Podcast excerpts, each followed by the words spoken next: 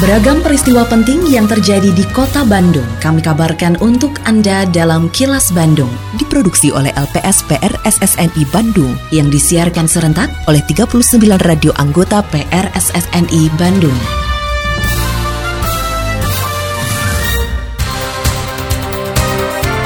Sejumlah informasi aktual kami hadirkan untuk Anda dan inilah informasi utamanya.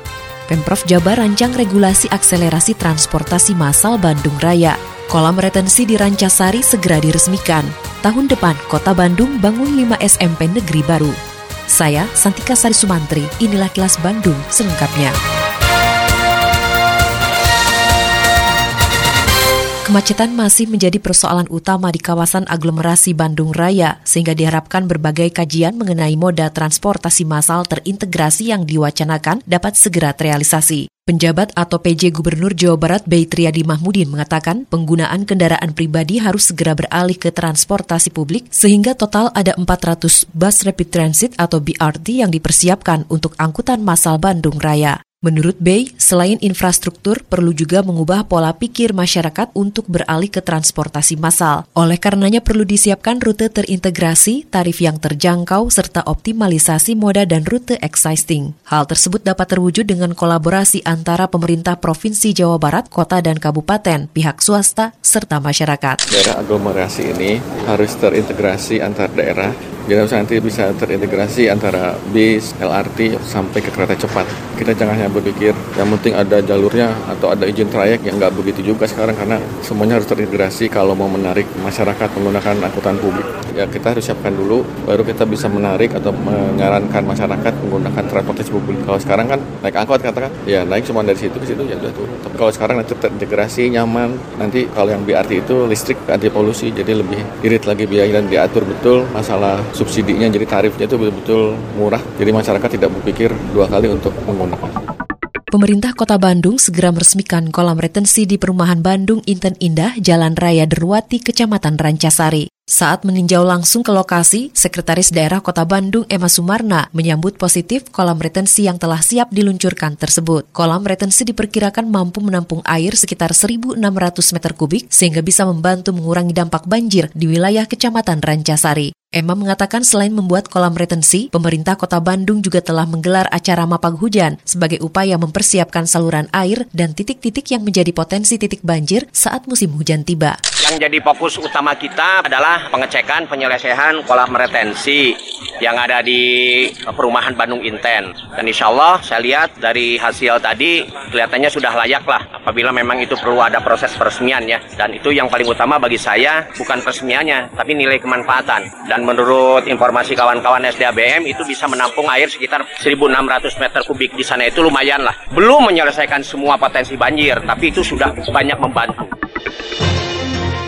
Suara DPRD Kota Bandung.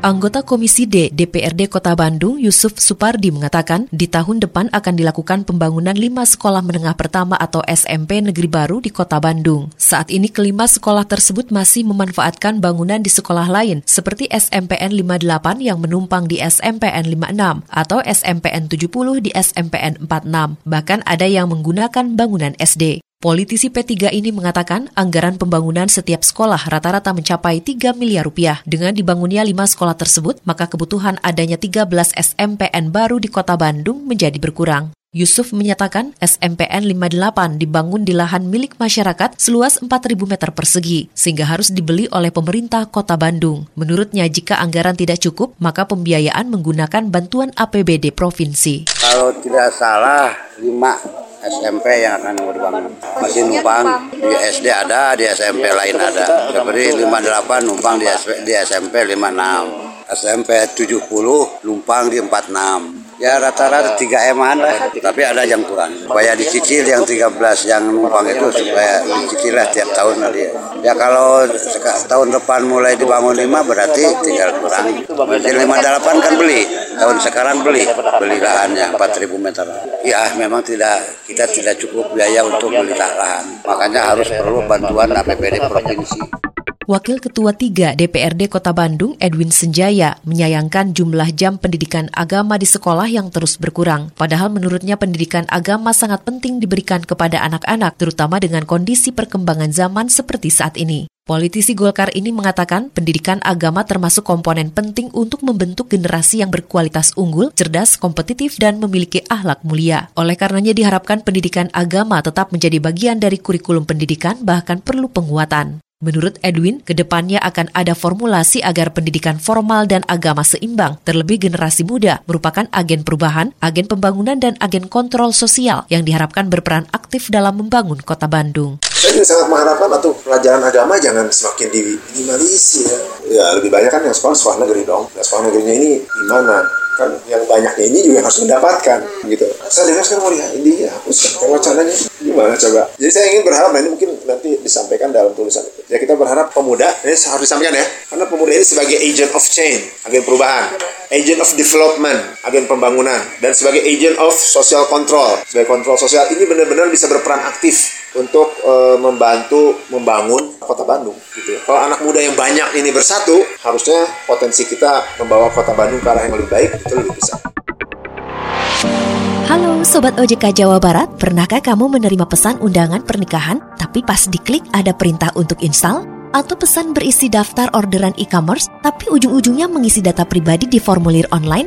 Eh, jangan sembarangan install aplikasi yang tidak dikenal ya. Sekarang lagi banyak banget modus kejahatan atau social engineering dalam bentuk aplikasi. Ada pula yang berupa link tracking paket, link perubahan biaya transaksi ATM, sampai link surat tilang elektronik yang berujung permintaan data pribadi. Jadi, pastikan kamu install aplikasi dari toko resmi Play Store atau App Store ya. Jika terlanjur install, putus koneksi internet dan segera reset ulang smartphone kamu. Oh iya, jangan sharing data pribadi di media sosial ya. Yuk lebih bijak dengan data kita. Selalu jaga privasi, lindungi data pribadi. Pesan ini disampaikan oleh OJK Kantor Regional 2 Jawa Barat.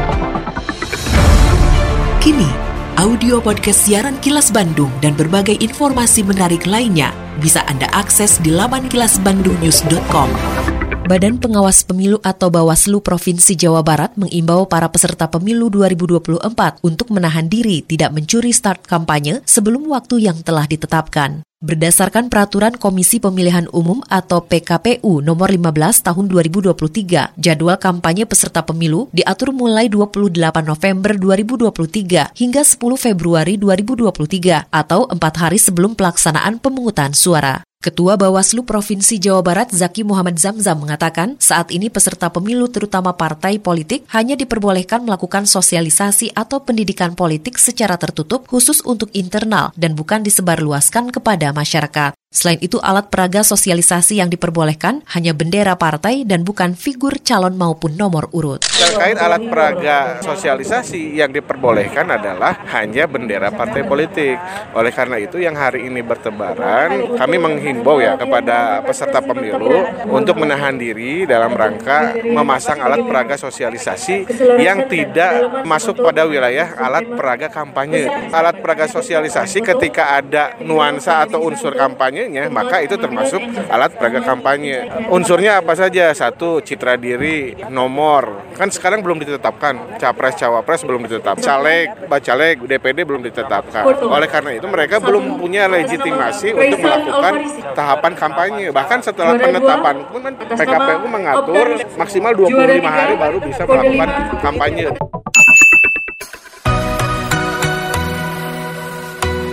Wargi, mengurangi sampah bukan hanya untuk lingkungan, melainkan juga untuk masa depan kita dan generasi mendatang. Yuk kita terapkan gaya hidup bijak dalam mengelola sampah. Pertama, kamu dapat menghindari penggunaan barang-barang sekali pakai dan membawa tas belanjaan serta botol air reusable. Selanjutnya, penting untuk memilah sampah dengan benar, memisahkan organik, kertas, plastik, dan kaca untuk mengurangi beban tempat pembuangan akhir. Penting juga loh untuk berinvestasi dalam barang-barang berkualitas dan tahan lama agar bisa mengurangi jumlah sampah yang dihasilkan. Jangan lupa, daur ulang juga jadi kebiasaan yang penting untuk diterapkan dari kertas hingga barang elektronik. Yuk bagikan pengetahuan dan menginspirasi orang lain untuk ikut serta dalam usaha mengurangi sampah. Bersama, kita dapat menciptakan kota Bandung yang lebih bersih, hijau, dan nyaman. Pesan ini disampaikan oleh Dinas Komunikasi dan Informatika Kota Bandung. Terima kasih Anda telah menyimak kilas Bandung yang diproduksi oleh LPSPR SSNI Bandung.